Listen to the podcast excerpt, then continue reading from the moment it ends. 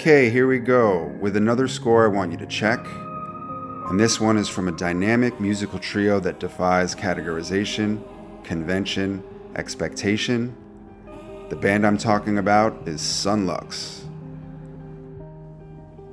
Incidentally, those same words can be used to describe the film that their first feature score together belongs to Everything Everywhere All at Once. This marvel of a new adventure from A24 is, to shamelessly quote myself, the wacky and wild brainchild of the filmmaking tandem Daniel Kwan and Daniel Scheinert, who go by Daniels. Everything Everywhere All at Once observes the tender and tenuous bonds of a working class Chinese American family in the frame of a rollicking romp through the multiverse. And it has sent ripples through this verse. The unexpected box office hit has been a powerhouse, taking movie-going audiences by storm and surprise, drawing them back into the theaters again to get the full effect of its unbridled cinematic ambition. The arrival of this movie in March was timely, and it's still in theaters as I record this.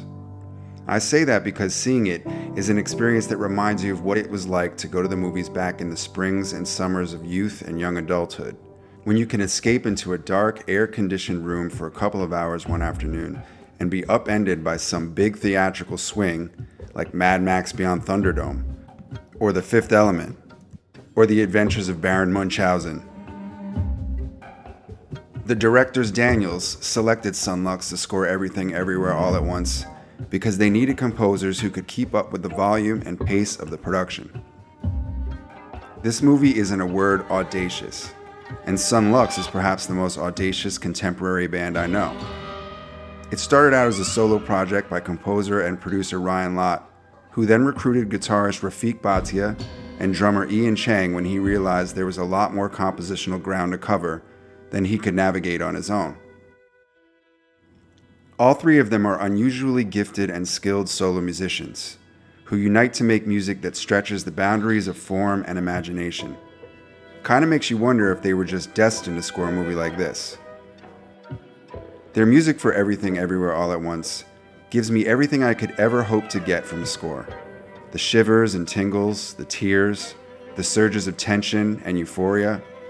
And there's so much music, about 50 cues on the original soundtrack, which has been on heavy rotation in my apartment since its release last month. The expanse of the score is one of the reasons why it's one of my all time favorites, and that's not hyperbole. As the story of this movie and the family at its center jumps through the metaverse and the alphaverse and all the verses, the music leads the charge, morphing in style and genre and scale at a dizzying clip, in some cases multiple times in one cue. What follows is a fun conversation I had with Ryan Lott and Rafiq Bhatia of Son Lux about this dazzling new work. And I think you'll be able to tell by their earnest enthusiasm that this was a project that meant a great deal to them, and is one that I think they would all agree is a milestone in their careers. Let's dive into the verses. Close your eyes. Swallow the sun. You have only just begun.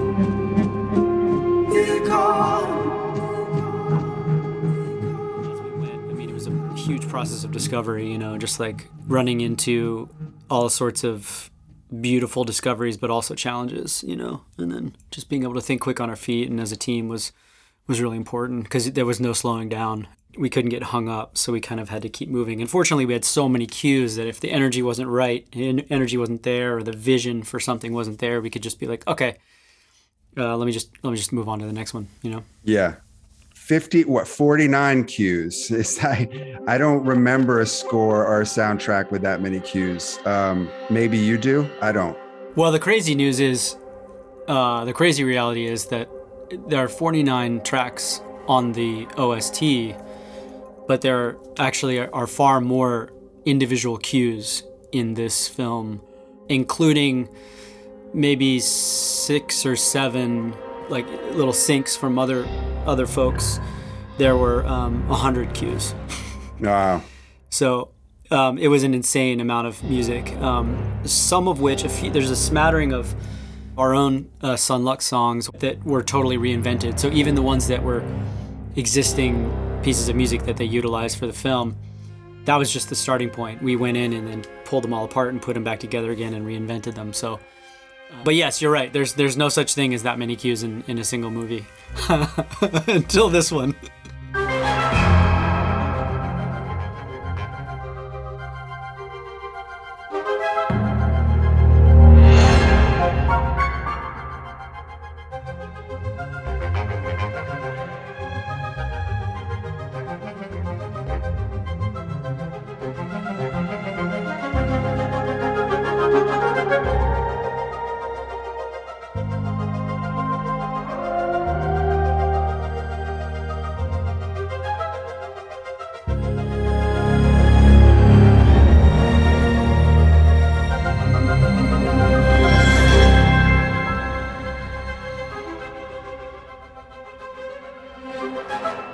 Rafiq, can you think of some something that had this much music wall to wall?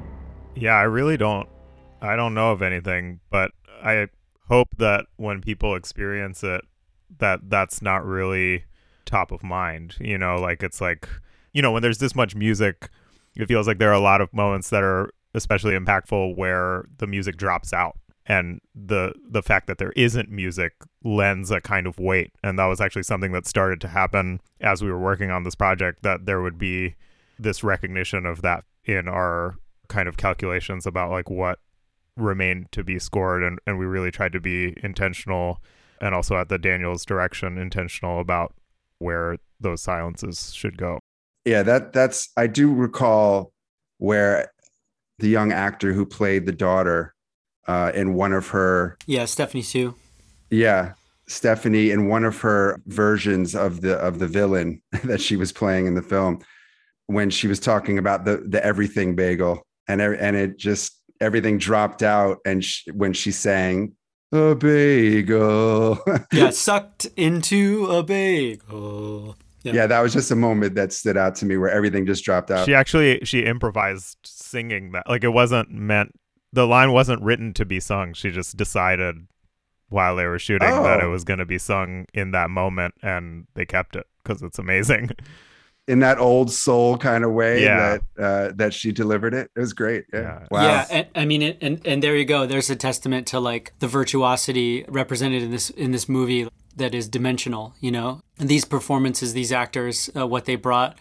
Um, not only are they are they embodying uh, different lives and different characters, um, they're doing so in a in this wild film where suddenly singing a line instead of speaking it is uh, is great and and becomes uh, becomes a memorable iconic moment. So that was fun too because she was she was open to and, and Daniels were open uh, as they were the entire project to uh, taking ideas like that where we could respond and, and then they would respond. And it felt really conversational the whole process.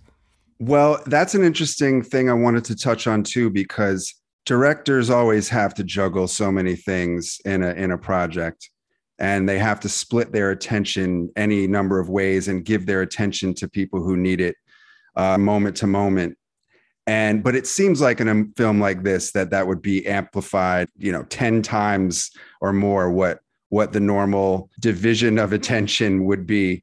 Did, did did you feel like they kind of gave you the reins and trusted you a lot because they maybe couldn't give as much time to you as a normal director on a normal project would be able to give to the people making the music? I mean i think we had a keen awareness of just how busy and stretched they were the whole time and yet somehow they managed to keep an unbelievable amount of focus and consistent attention on what the work was that we were doing together you know and, and i felt like they were largely by our sides as we were shaping almost every aspect of the music you know even if they were pulled away temporarily by other demands that would maybe cannibalize their attention for a day or two like they were always swinging back in, checking to see what we had come up with, making extremely incisive comments like so focused and attentive to the particular aspects of each scene, but also bringing an awareness of the big picture that we couldn't possibly have to bear in some really critical moments, you know, and, and it also probably has something to do with the fact that they cut their teeth making music videos and they have a very deep understanding of how sound and picture work together as a result of that and how you know I, I, think just even some of the fundamentals of their process you know have been formed around that relationship. Um, it was it was really inspiring and helpful uh, for us to have that. I don't think we could have really done this right without them guiding us through this like crazy prismatic multiverse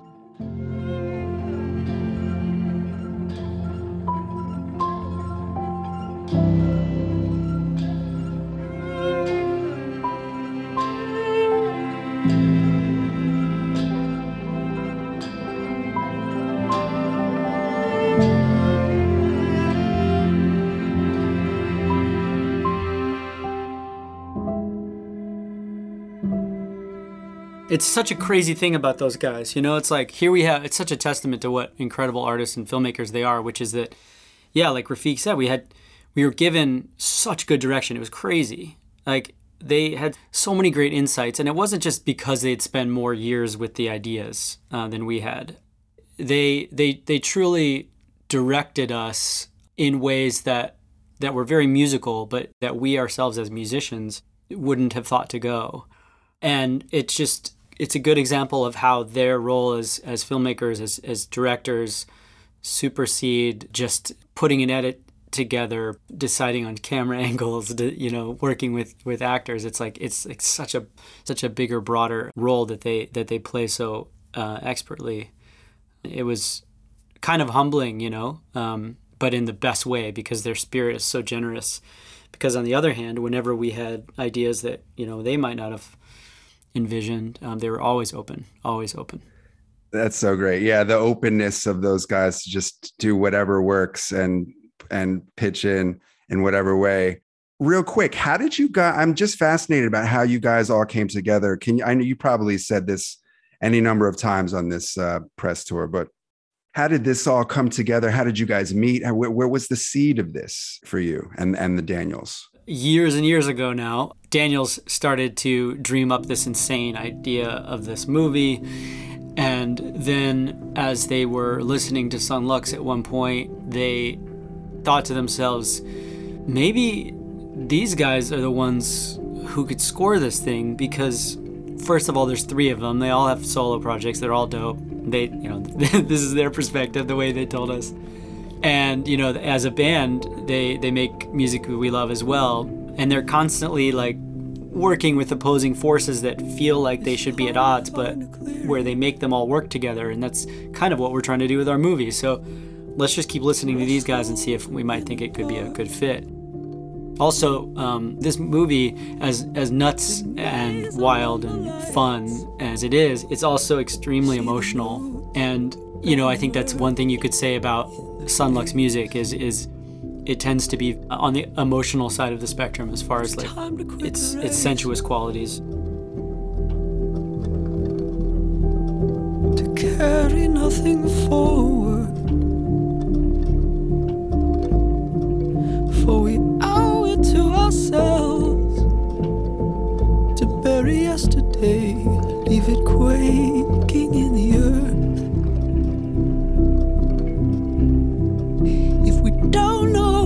We're speaking.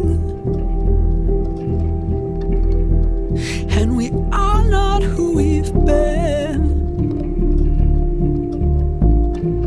There's a chance we're only waking from a dream of the God in our breast. How will we? And what's terribly unlike us is to be funny.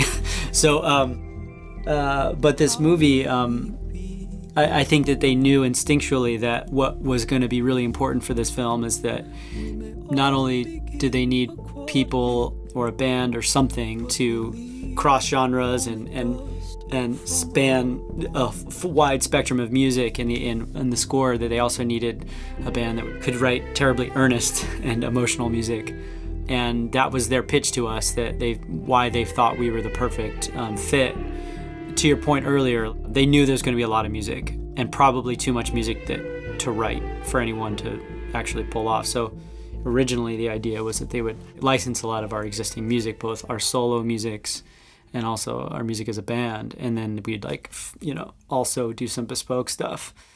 Um, in the end that's not really how it went down. And we wound up just making an enormous pile of new music. I mean, I've been a fan of you guys for a while, and I just got four. I got four new Son Lux albums in one in one score. Oh so man, well add it to the three new Son Lux albums that we put out over the pandemic. and That's right. Now That's- you know why we're all tired. yeah, wow, that's extreme. Oh, I'm sorry. Three new albums and two volumes of reworks in which we also participated in reworking those albums. So nine, nine albums. Ah. Yeah it's like it, it yeah it's really crazy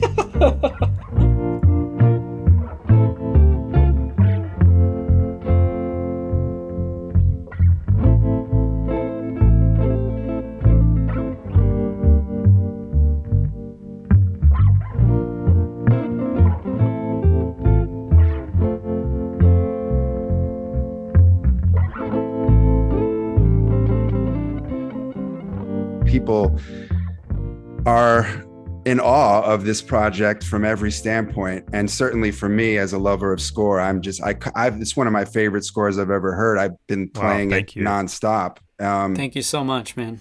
Yeah and honestly i you know talking about what you guys do and your kind of signature that the daniels picked up on and thought might work here i do get that drama. I mean i'm sure it's been said in many different ways your music is cinematic it's dramatic.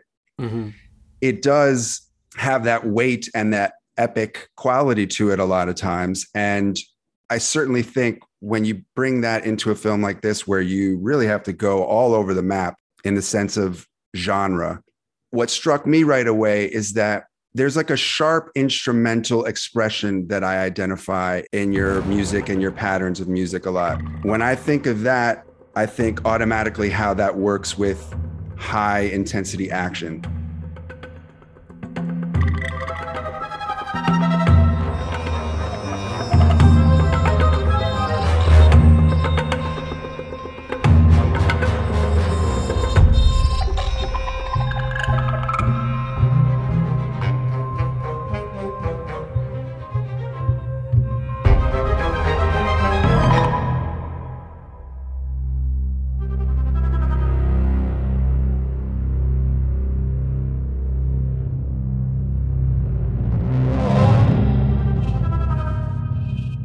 Correspondence is interesting to me and that and that the, the parts of your music that really are angular and sharp and rise and fall with a lot of drama seem to really would lend themselves to that kinds of sequences and then you have the melancholy piano softer sadder parts of your music Hmm. my favorite parts of your music that were allowed to breathe and exist in such incredible ways as a counterpoint to all of the chaos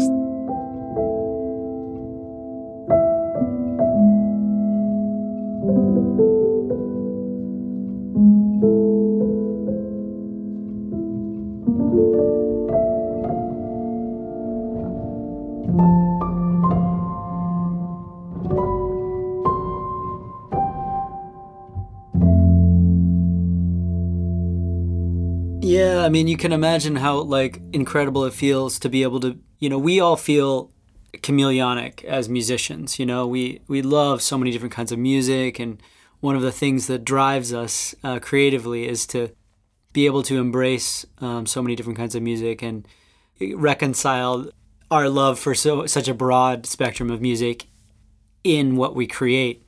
And this wasn't something we sort of, at least I'll speak for myself. This wasn't something I realized right out of the gate, or I didn't put the make the connection here. But this, what this became, was a project that accommodated and called for and welcomed and encouraged so many different versions of us creatively. Um, a single project that does that, that not only is a musical project, but that is a collaborative project across um, that, that represents such an incredible spectrum of talent and effort. Um, this beautiful medium of film that sort of just welcomes all of the other media, you know, into its uh, embrace. I mean, to find a project like this, it just feels, it became, it, it was like a thing where oh, it was just like, holy shit, like, is this real? You know? And it was like, there were so many times when the project would expand, you know, and it would be like, oh, let's, you know, A24 would get start to get really excited about it. They start to see rough cuts and stuff, and they're like, and they're saying, holy shit, this is actually to be great. and they're saying, you know, who else can we welcome into the score to sort of like, you know, up the ante here, you know? Yeah. It was like each with each one, it was like pinching myself. I was like, David Byrne, are you kidding me? You know, I was like, I was like, Randy Newman, really? yeah, yeah, that's insane. it's like Andre 3000. Mitski, Moses Sumney. Yeah. it's like all these Wow. people, you know. But you know, and and and again, across a wide spectrum of the of the musical universe, you know, and that's something also I think that is not it, again just to clarify, not on the strength of what we were doing. Um, but really the strength of the project and, and what Daniels had made. This this thing was a was something that people just gravitated toward because it, it was truly special. Um, and we just were in the business of, you know, really just not fucking it up. Well, you guys nailed the. I want to ask you about. There's a very important question I Did we nail not fucking it up? Did we nail not fucking it up? That, well, you guys really nailed not fucking it up. I have to say. You nailed not nailing it. Um, well, what I, just to just to put a button on that. Yes, for the drama. Yes, for the melancholy, sweet, romantic, sentimental cues. How did you approach comedy? Uh, have, have I assume you had not really done cues like that before. So what what was that a collaborative thing? Did you refer to films? Did how did you go about that? I mean, honestly, that was like all three of us, as different as we all are individually and in our, our musical kind of backgrounds and tastes and stuff like that. Like, one thing that we have in common is that none of us really make music that has much of a sense of humor, you know? It's like all pretty serious um, through and through, you know? it's so true. We're so self serious. yeah and it's but the thing is is that behind that veneer we're all really silly dudes and that's that's the thing that like made it work i think is that we could fully get behind how ridiculous aspects of this were and you know our first assignment on the project was like the perfect thing in retrospect to kind of make us just like dive into that deep end you know um, which was that we had to come up with music for this universe in which people have hot dogs instead of fingers, and it was like a, a like King and I style like Right. like soap opera love song, you know, and um, yeah, so it's like for everything that we've read in this crazy script, like for it to start there on day one, like, well, we need to write this song so that when they shoot this scene, the music's already in place. Okay, all three of you come up with a version of the Hot Dog Hands musical. Like, go. You know, it was just so ridiculous from the very get go that I think it it helped set the tone for us. You know, and we got a really good piece of advice because obviously Daniels knew this about us when they asked us to do this, and we were like nervously sort of asking, like, "Oh, you know, I don't know about this funny stuff. Like, should we maybe hire out for some of these scenes or something?" You know, and they were like, "No, you guys, we want you to to make us earnestly believe with the music that this is serious." You know, and I think a lot of times the music kind of serves that function in a scene where like even though the thing that's happening is like just the most ridiculous shit the music makes you feel as though it's for real and it's sincere That's right. That's right. like there's like a, a scene late in the movie where um there's this uh, romantic relationship between two people that is scored by a, a very quintessential piece of classical music.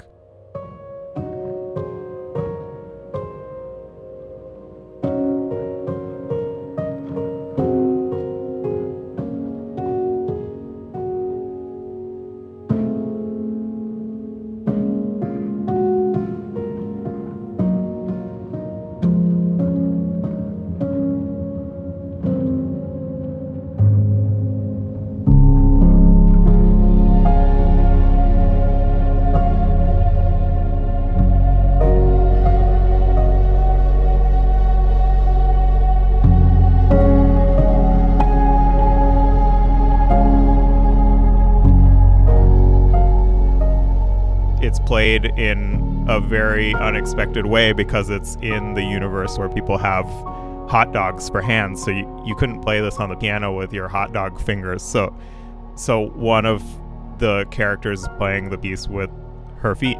And it's like you know it, it's sort of playing while you're seeing like what the kind of language of love and intimacy would be like in this universe.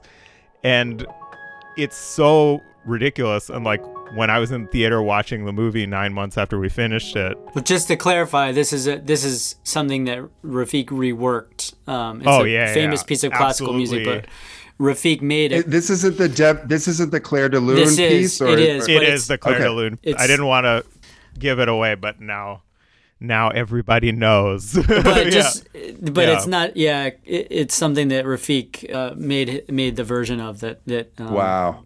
I assume I had assumed that was you because it was piano, but yeah, wow, that's that's an example of how you guys all took turns at yeah, no, things. I, I definitely Yeah. did not write Clair de Lune. Um, no but and and the performer the performer on a couple of cues is uh is a pianist named Chris Pattishall is a friend of ours and and um it- uh, Rafiq is in the middle of a point, but I just, but it is an example of not just how we tag teamed as a trio, but how we have, we we're part of a larger family of musicians, and like it was really important um, in bringing this thing to life that we had a lot of help. Yeah, no, well. and I mean, Chris is like an example of somebody who's just incredible, and I I feel like so many moments along the way we encountered people who like it was almost like they were like born for the job of being a part of this film, and Chris is like no exception to that, and I've I've been really happy to see him, you know, as somebody who I've known since I was in ninth or tenth grade or something. We've been working on music together. He's all over my records and also like a lot of other things, and he knows more about film than anybody that I've had met at least until working on this project. There are some heavy hitters in Daniels' crew, obviously, but like Sure. Just among musicians, he really is like studied the thing, and it's been really cool to see him getting some shine in that world from playing on the Knives Out soundtrack to like the new Guillermo del Toro movie Nightmare Alley. He's he's all over a bunch of things, but we we were fortunate that he would join us for this and and we had to make it sound like it was played by Toes. you know yeah jamie lee curtis's toes. Um, and anyway the point i was trying to make was like i i got so deep into like kind of trying to make all the like little like projection gestures and like blooming like sputtering reverb tails and everything like floral and like sweet and you know sincerely like affectionate that i forgot how ridiculous and funny that part of the film is until I was in a theater full of people who are all laughing about it, you know? yeah. And I just Yeah. like, you know, because it's sometimes when you're in the middle of doing that, you really have to yourself like believe that.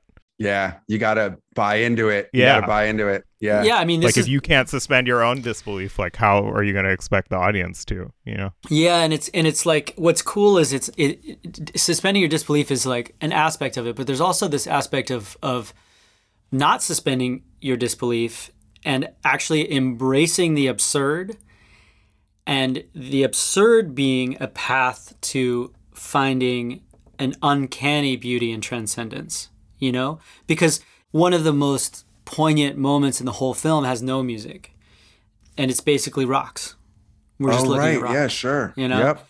and and that moment is so so beautiful and transcendent but also is deeply absurd in a way um absurdist there's even a moment that's just so absurd where Michelle is on the shoulders of a another character and basically operating him uh, by pulling his hair and um, th- there's there was a moment. Man, that's like one of the hardest things about this movie is that like it's so difficult to explain what's going on at any given time. And I think that we have this like tendency to not want to give it away because it's funnier if you have no idea, but at the same time there's nothing that we could say actually that would possibly spoil it. You know, so like if some of our descriptions of these things are like a little bit confusing or awkward, like it'll make sense when you see the movie because Absolutely. Yeah. it's like Yeah, it'll it'll Yeah. make it'll make sense. But even in this, eh, these like even in something like this, which is this moment is is so it's both so funny and so ridiculous, but it's also sentimental. It's an homage to something else that is quite familiar, and it is it's actually like such a beautiful moment. And it's like, man, Daniel's figured out how to do this thing with this movie that I just I've you know other movies do as well, but not not it. It's like a thing that nothing else has in spades like this this movie. And yes, I'm crazy biased, but you know even two and a half years into working on this, I mean, or at least two years and seeing seeing this you know a version of this movie, I'm still seeing things and I'm still getting hit in different ways, and it's just. It's pretty. It's pretty unreal, and I, we just feel so lucky to be involved.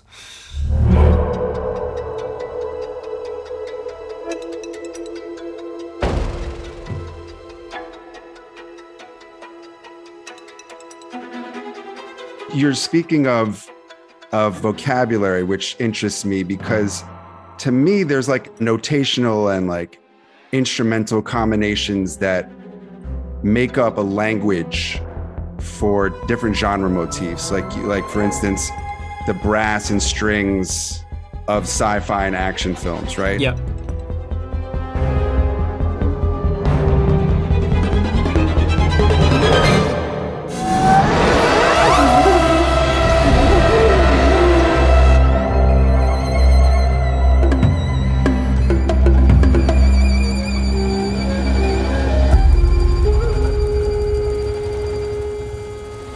You know and then there's the same thing for a sentiment and for fear and Yeah, whatever.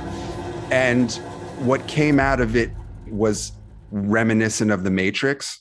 Yeah. and Yeah. but but it has your accent on it so you're not thinking that you're listening to the matrix score but there's something that and again it's this homage thing. It's like pulling in things without being completely derivative but just giving a nod to something and giving it your own accent. Yeah, I mean, I think that that was like a super helpful early directive from Daniels. Also, you know, wanting to like very clearly establish and differentiate different universes. Like, given how quickly we're sometimes jumping in between them, it couldn't necessarily be done with like a theme or a melody or something like that. It needed to be done with sound. Like, you needed to just hear a moment of that music and know that you were in that universe. And for me, it was a really eye opening thing to see how Daniels are able to do that kind of like genre referencing stuff that you're you're describing, you know, like that homage to the Matrix thing is like super intentionally like the expectation that we were trying to set up. It's like, okay, so we think this is an action movie now. Good.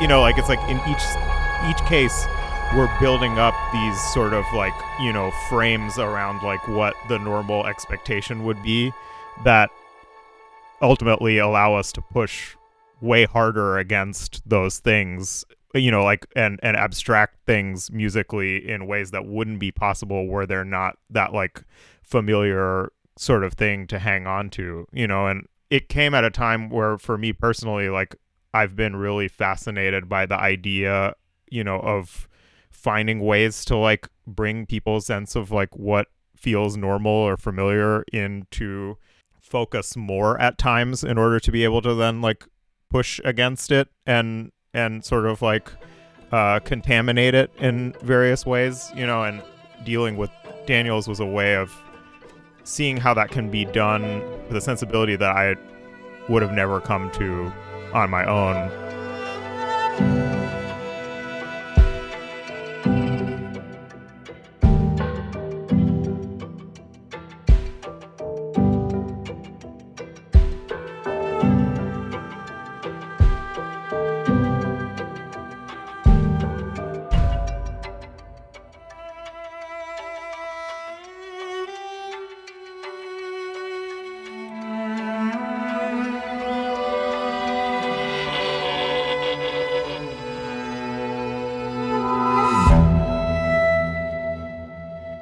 Yeah, I think scoring is is uniquely. Um, so when you travel, if you travel somewhere, brand new place, and it feels wonderful because it's new, you know that's great. But then the places where it feels wonderful and new that also make you feel like, man, I could live here. Hmm. Uh, like where there's a sense of home and of strange.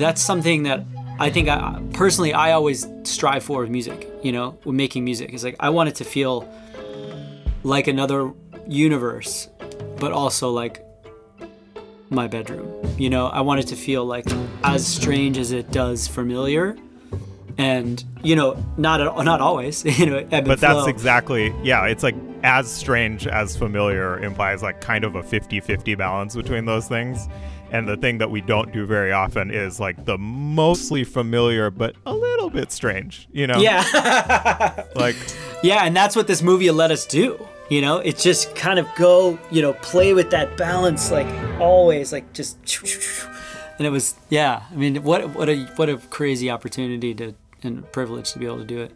Well, yeah, like even those those piano cues that I love so much that I guess refer in some ways to Clair de Lune and that kind of world and Debussy. Mm-hmm. There still is that atonal string thing going on in the, mm-hmm. underneath it that gives it attention that is not in the original works that it, it might be mm, referring to. Yeah. Yeah. With the piano stuff, one of the things that I did, um, just for like the geeky folks listening, um, with a lot of the solo piano cues or cues that had a that like really featured the piano.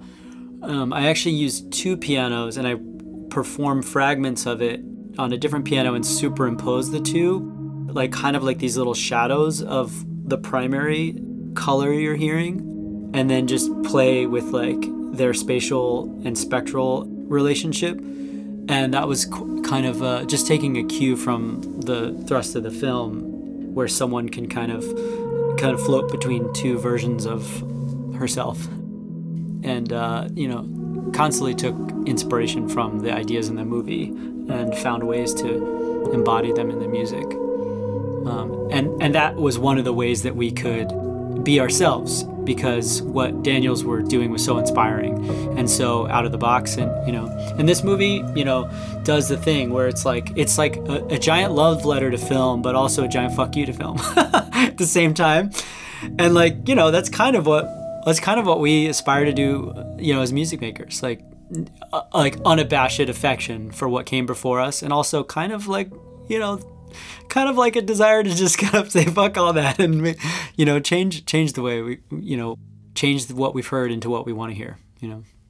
Speaking of cues, one of my favorite ones is the Wang family portrait right at the beginning because it achieves the essence of to, to me what's film music's greatest power which is to kind of whisper something into the audience's ear kind of suggest something that's not on screen Hmm. and warn maybe of something that's coming so in this case it begins with this wistful piano and the thing that i'm talking about that i love and this delicate but discordant strings and then you almost hear like a storm cloud that floats Hmm. in there Some of that discordant stuff is actually like whistling, cre- creating whistle tone through flute. That's like a really special sound, almost like wind. It's just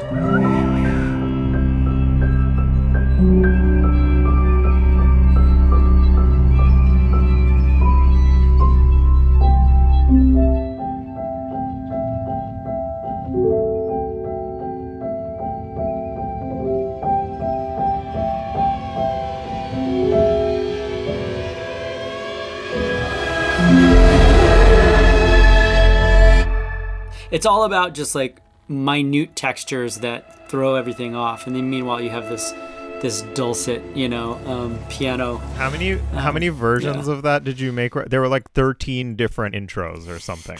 yeah i made 10 i think i made 10, 10. Yeah, okay. I, I thought some of them had an A and a B.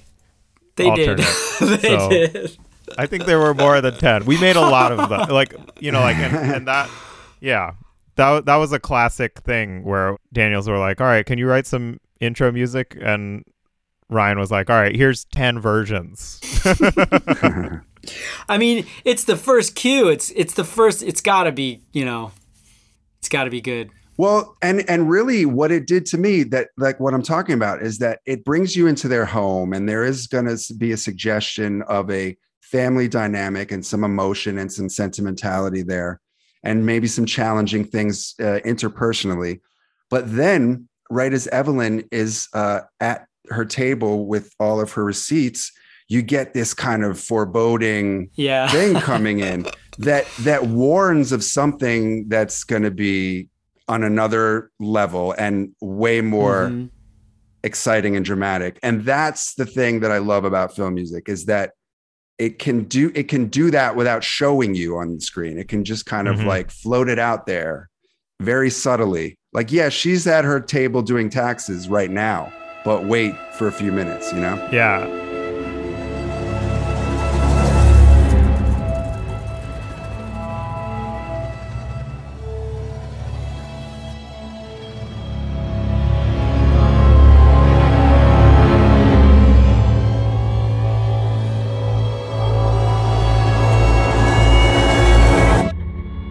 Yeah, you know, and that's a good example of that was that was our our, our idea um, was actually to introduce music right there once we passed through, because we're like you know we're passing through this mirror into a different realm that's quite quite different than this you know happy family moment. And originally that was just sound design after there um, after the pass through. And you know we proposed like what if there's just like some sense of unease there before we get into the nervosa of like of the busy busy life what if there's just like a little bit of and they and they were open to it. And so that's like a good example of how like it wasn't just following orders with them. It was you know they were really open to our suggestions and yeah. What were you going to say Rafiq though? Oh, I was just gonna go on to say that like that section in a way does what you're saying, where it like teases some of the dynamics to come, and then it immediately launches into you know ten or fifteen minutes straight of music that was like really one of the most challenging things in the film. It was actually like one of my first responsibilities early on and I like could not crack the nut like because it, it had to feel like um almost like score for another film in a way like we couldn't really give it away and it, it was like almost like what that movie is before things really get underway and then Ryan was like oh man let me help you with that and then he struggled with it for a really long time. You know, oh, like we yeah. were just like so hard, it was like so hard. so many hours went into trying to figure out what exactly we could do there because it really need you know like we wanted it to feel like something that had enough personality in it that it could be setting up a whole film worth of music you know like Yeah, in a way we and had then to, abandoning it. it was like scoring a pilot or something you know and then but then it's like just never comes back No, but that's amazing how one cue can do that. I, I mean, it's really that's the magic for me. That's the magic right there. yeah, And and were the Daniels like, nah, not quite, not quite, not quite, or were you kind of just like not quite, not quite, not quite, or both? Oh yeah, I like don't think I ever sent a draft to them. I think if anything, I just called Ryan. And I was like, I've been working on this for way too long, and I have nothing to show for myself. You know, like it was it was really hard, and I was not happy to see Ryan struggle with it, but it made me feel slightly better about myself after like how abysmal yeah. No, my it was it was not easy. I mean, it's also just a very long sequence, so um, it has to. Yeah, it's just it's a unique thing about this score, which is that there are very specific moments that have to be fully committed, that have essentially no connection to anything else. Um, yeah, you know. yeah, yeah, yeah. It's got a strike there, and then we're moving on to something else. yeah, yeah.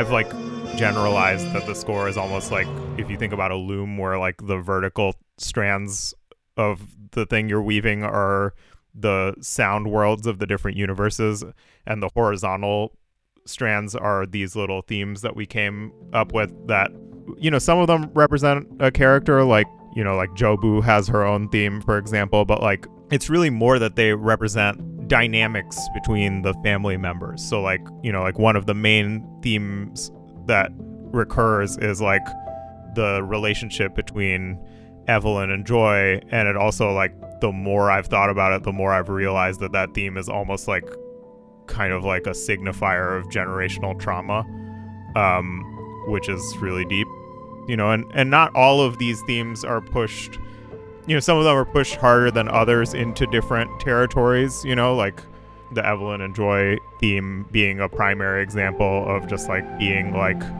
super sweet and sad on the piano solo but then like on the OST if you listen to the track it all just goes away. Like that is like some of the most sinister like like it's just so intense and dark and nihilistic you know and also hopeful you know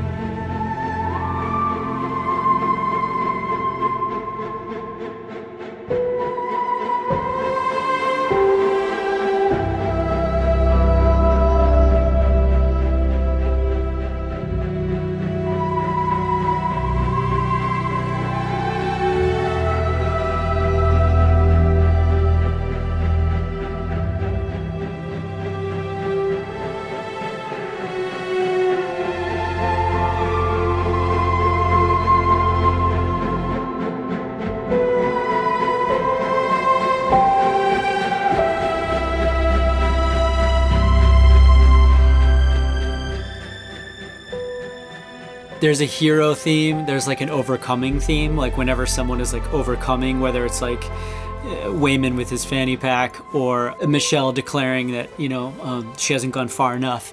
And sometimes wo- it's woven in sweetly but sometimes it's you know has that sort of like classic heroic sort of you know French horns yeah yeah. yeah, but it's like that that theme also like sort of is like what ends up soundtracking aspects of the romance between Evelyn and and the alpha verse version of her husband. You know, Yep. like she's like seeing him in this new new light. yep, You know? yep, like in the hallway. Is what you're talking about that kind of alpha verse romance between them? Was that a a, a kind of a Wong Kar Wai reference? Yeah, yeah. Do you think Uh, from a from a filmmaking perspective, um, c- Yeah. cinematog- cine- the cinematography of it? Yeah, yeah, hmm yeah, and, and, I the rain and, and, stuff. Yeah, hmm Yeah, we saw. Uh, we were on set one day, and we saw one of the things being shot, and we saw their reference monitor that had the super slow frame rate. Uh, watching it blur by, and I remember, you know, in my in my ignorance, just being like, "Oh, I wonder why." You know, I wonder why they're they have that one monitor that. I wonder if it's broken or if like, or why that there must be a specific reason they're using this this monitor because because one of you know there's two monitors one of them is like what they're capturing and then the other one is like like it's like the digital version of what they're capturing like a normal frame rate one and then the other one is the slower frame rate with like the higher i'm going to be using all the wrong terminology but basically like you know um, what Wong Kar Wai discovered when he was in situations where he didn't have the budget for like proper lighting is that he just uh, changed um, changed his settings so that it would create this dreamy effect and right. uh, kind of blurred motion. yeah, yeah and yeah. it was just like a yeah, s- that like impressionistically conveys like what it feels like to be What it outside feels at like, night. and, yeah. like, you know, yeah that's some of my favorite stuff in filmmaking too. Like, you know, yep I and I feel like that you know, the three of us feel that super hard when it comes to music too, that we're like absolutely not purists about the way that you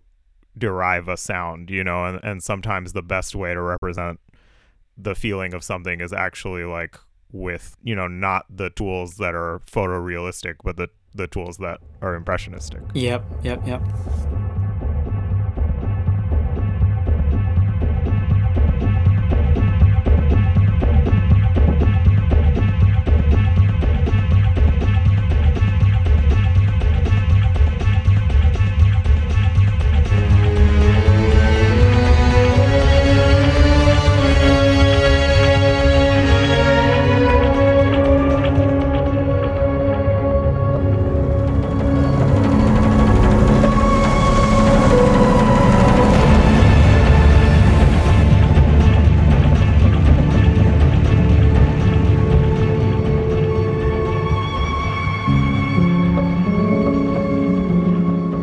One of the things I wanted to ask you, which is important for me to know here, um, in a film, right, with so many layers and different floors to stand on, all these universes in the multiverse and the alphaverse, does that place more responsibility on the score to keep the audience kind of centered a little bit throughout all of it?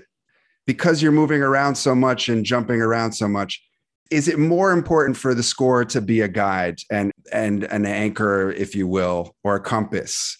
Did, did you feel that way or was that kind of communicated to you about the the significance of the the score and, and for that purpose? Does that make sense that question? I mean, I think that question reads to us as a huge compliment. Um, yeah. because yeah thank you. I don't know that we knew that that was our job exactly or that it was necessarily what we were tasked with doing, but I think everybody was just trying to do what the film needed. And if that's the role that the music plays, I think it's a result of us and and Daniel's almost moment by moment making that calculus, you know, and and kind of trying to find the line between where the music is like really pushing the visual fractured language outward into even more chaos and fragmentation or when it's actually serving as a counterweight that like keeps you from falling off the edge you know um i think yeah if it manages that in a way that ultimately feels like it, it helps the flow of things I think it's really just a result of like paying attention to the particulars of what each moment felt like it needed. Yeah i mean you're reacting to things moment to moment like I, I'm, I'm sure in this film you were scoring to picture like with immediacy hmm and yet there is something that is also a bridge to Yeah. other yep parts yep and other worlds and you guys took the weight the, of that of keeping that thread connected yeah i mean i to some extent, I think that that is true. Um, to the extent that it is true, I think it is. You know, theme was a big thing for them right out of the gate. They they knew we were going to need recognizable themes that we could sort of reuse and and you know dress up in in different clothes along the way. You know, and I remember I remember even in early conversations, Dan uh, Daniel Kwan just kind of reiterating that we needed themes that felt really emotional and big and beautiful, and not shy away from you know melody, which was one of the ways in which they pushed us. And I think that was one of the keys to making it feel what like what you described, which is that there's an emotional through line, that there's kind of a grounding, or there's a kind of a something about this makes sense, even though none of it makes sense. And I think that just the beautiful, powerful tool of melody was was is key to that that kind of result. Um, where all these other things, instrumentation, texture, sounds, craziness, blah, you know, everything going everywhere uh, all at once.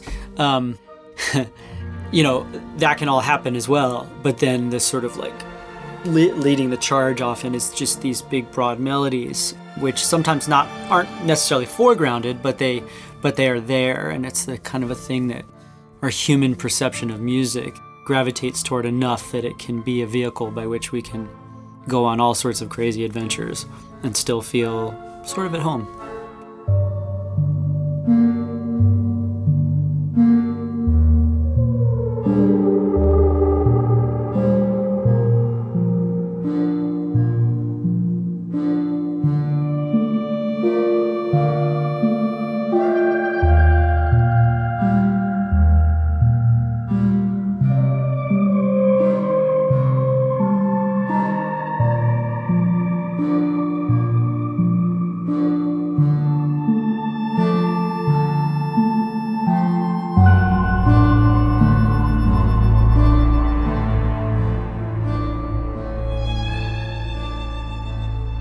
Finally, just did for your respective instruments and what you you know whether it's Ryan did you use your voice very much in the in the score? Only in one cue. There's one cue that um that is sort of like one of the key emotional moments of the film that uh, Rafiq took the lead on. Um, that's one moment where we felt like one of the ways we could just send this over the edge was to introduce the human voice in a way that wasn't that was different than how we had used it elsewhere, which is often more of like straight tone choral singing or um, shouts or um, kind of a eerie a solo vocal presentation of Jobu's theme. There was just this one way of of introducing a vocal that was textural that could I think we were like, oh, this could really just make this cue feel that much more special and sort of immediately effusively emotional. Um, other than that, I didn't I didn't sing at all on on the on the record. Oh, but on the OST, on the soundtrack, um, I sing in duet with Randy Newman. Um, oh, uh, okay. Uh, the full version of, of the song that in the film where it, where the thing happens, we omit that cue uh, sequentially so that we could do. It's very meta, but it's like we basically made the song that they're singing and so on the soundtrack, we have the full version of the song, which is supposed to be like the song those guys uh, are singing when they're in the kitchen.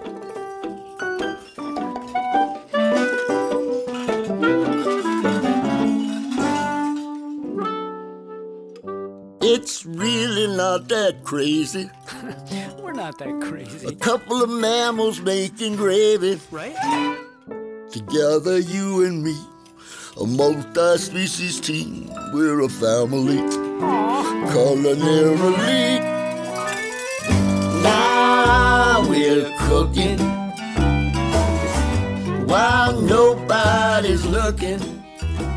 That's awesome. And then Mitski did her best impression of you. I saw I, I, on that. Oh, that's awesome. It's funny sounds, to say it like sounds that. a little bit like you. I don't know. Well, I wrote it. I wrote that part, and I wrote it in my own register, but with her in mind. Yeah, um, there yeah, was yeah. no, you know, it, it, was a safety kind of because there was no. She was super into it, but you know, uh, there were so many moving parts that one of the things we had to do is just make sure we always had Plan Bs because we couldn't spend energy doing things over, and you know, just like we had to. So oftentimes it just meant being smart uh, how it was done the first time. And so that was one of my considerations is like, if in the end Mitski kind of isn't able to do this or is pulled away or is, is it just doesn't work out for whatever reason, um, I should just write a song that I know personally that I could sing if I needed to. And that's, I think that's part of the reason why. And, and then when she, when we got on the phone with her and after she heard the song, um, she gave the best response uh, ever in a way, uh, which was that she was really excited because she knew she could kill it. And for for me, that was a big compliment because it was like I wrote it for her to sing, and so f- it just means that I, you know, I was on target for her. It's not something that uh-huh. felt like she, she wasn't gonna have to like transpose it or like do it in a different way or like kind of she could really just do it kind of how I how I presented it. This is a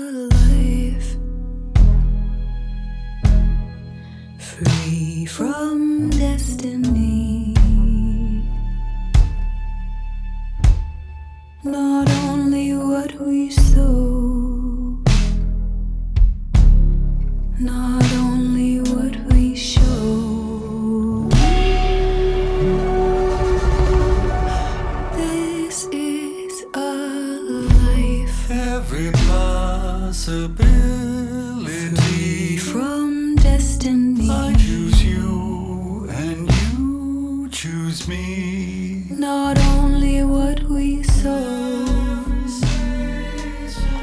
one turned out to be like the way easier actually than um, and more f- fulfilling really than than I originally thought it might be. In large part due to how easy she was to work with because she really just took it and and sang it and then added some beautiful background vocal ideas. But uh, David Byrne made that a super special experience uh, for me. Wow. and I can I know I can speak with the, for the guys too, which is that like his attention and um, energy that he brought to that collaboration was uh, so generous and inspiring. He was even influential in the, the emotional tenor of the song even before it was written. He was some of the things he insights he had about what it should be inspired what I wrote. Um, Very cool. and yeah, so that was a really dream. That was a dream. So that was really fulfilling for you. Rafiq, what was a really fulfilling part for you to contribute to guitar wise or otherwise? there's a lot of guitar throughout the score and like different universes of my personality as a guitarist from like really thick syrupy bass sort of stuff to like super high like two octaves above the normal range almost like a theremin like synth activating reverberant spaces sort of sound but the one that seems to have moved a lot of, of folks who have reached out to me that was also really fun because it was on the heels of like banging my head against the wall on that intro music that didn't end up being the thing that worked out. I think it was like the very next thing that I got tasked with was working on this scene that Daniels had cut together around uh, improvised like drum solo that Ian had done. And it's a scene where Evelyn is like screaming through the multiverse, and as she's screaming, it's like cutting. Uh, there's like a million cuts of her in every imaginable universe and all sorts of other stuff. And it, uh, Daniel Kwan kept saying like the height of chaos, like, and you know, it, and it was like, it and it was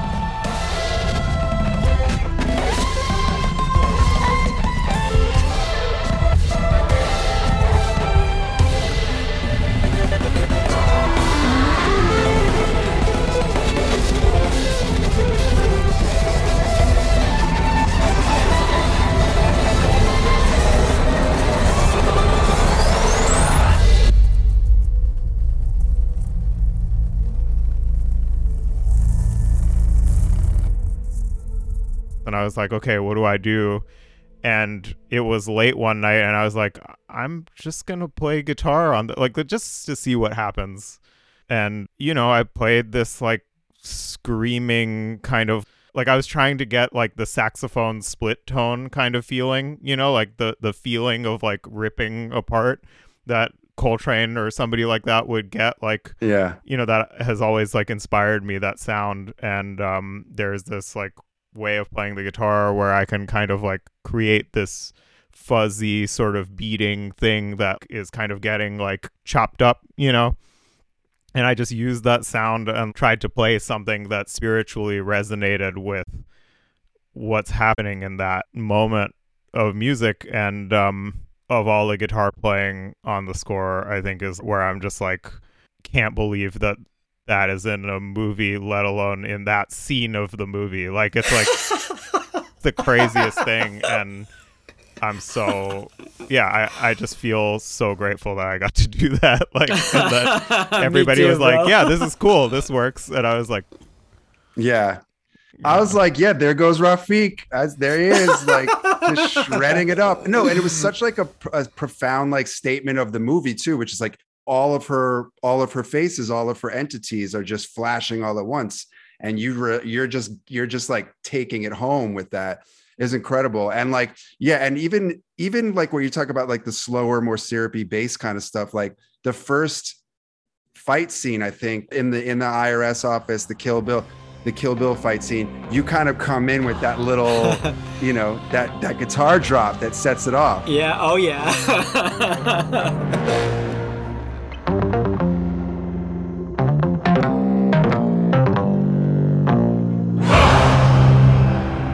That's what's so much fun for me as a fan of you guys when I'm seeing you guys in a movie like this in this context I'm I get to identify where you guys are coming in and out and it's just it, it makes it a lot more a lot more fun. Um guys, thank you so much. So just real quick, I uh, I don't know if you remember Ryan, but I spoke with you and Ian at um Brooklyn Steel before a show. oh Once. yes. Okay. I think I. Th- and Rafiq was doing a New York Times interview. No big deal. Rafiq was not there. And then Rafiq, you and I had a nice interview at a coffee at a local coffee shop about Breaking English, which was one of my favorite albums of that year, and continues to be. So it's nice to to see you all again and yeah reunite. it's, it's great to see you man Yeah, man, you you were so familiar. I was like, it's so weird. I'm glad you said that because I was like, I feel like I talked to this guy before. Definitely, we've talked before. Yeah, yeah. Oh Yeah. man. Well, good to see you again, and thanks again for this combo, man. Of course, man, and hopefully we'll talk again. And and listen, congratulations. You know, you guys must you're in a moment now, and and I love the attention the movie's getting and that you guys are getting, and it's really exciting. And you deserve some rest. And but you know, Oh man, no rest for us. We're going on tour next week for six weeks around North America. Um, oh my god. Well, I'm going to be going to the New York show for sure. Yeah. oh, amazing. All right. Well, we'll see. We'll see you there then. Yeah, we are we are really tired, but we're also so psyched to play all of the music live that we've been making over the last few years, and we're like approaching the live set in uh, a different way that I think allows for more presence from each of us. It allows Yep. us to take more risks.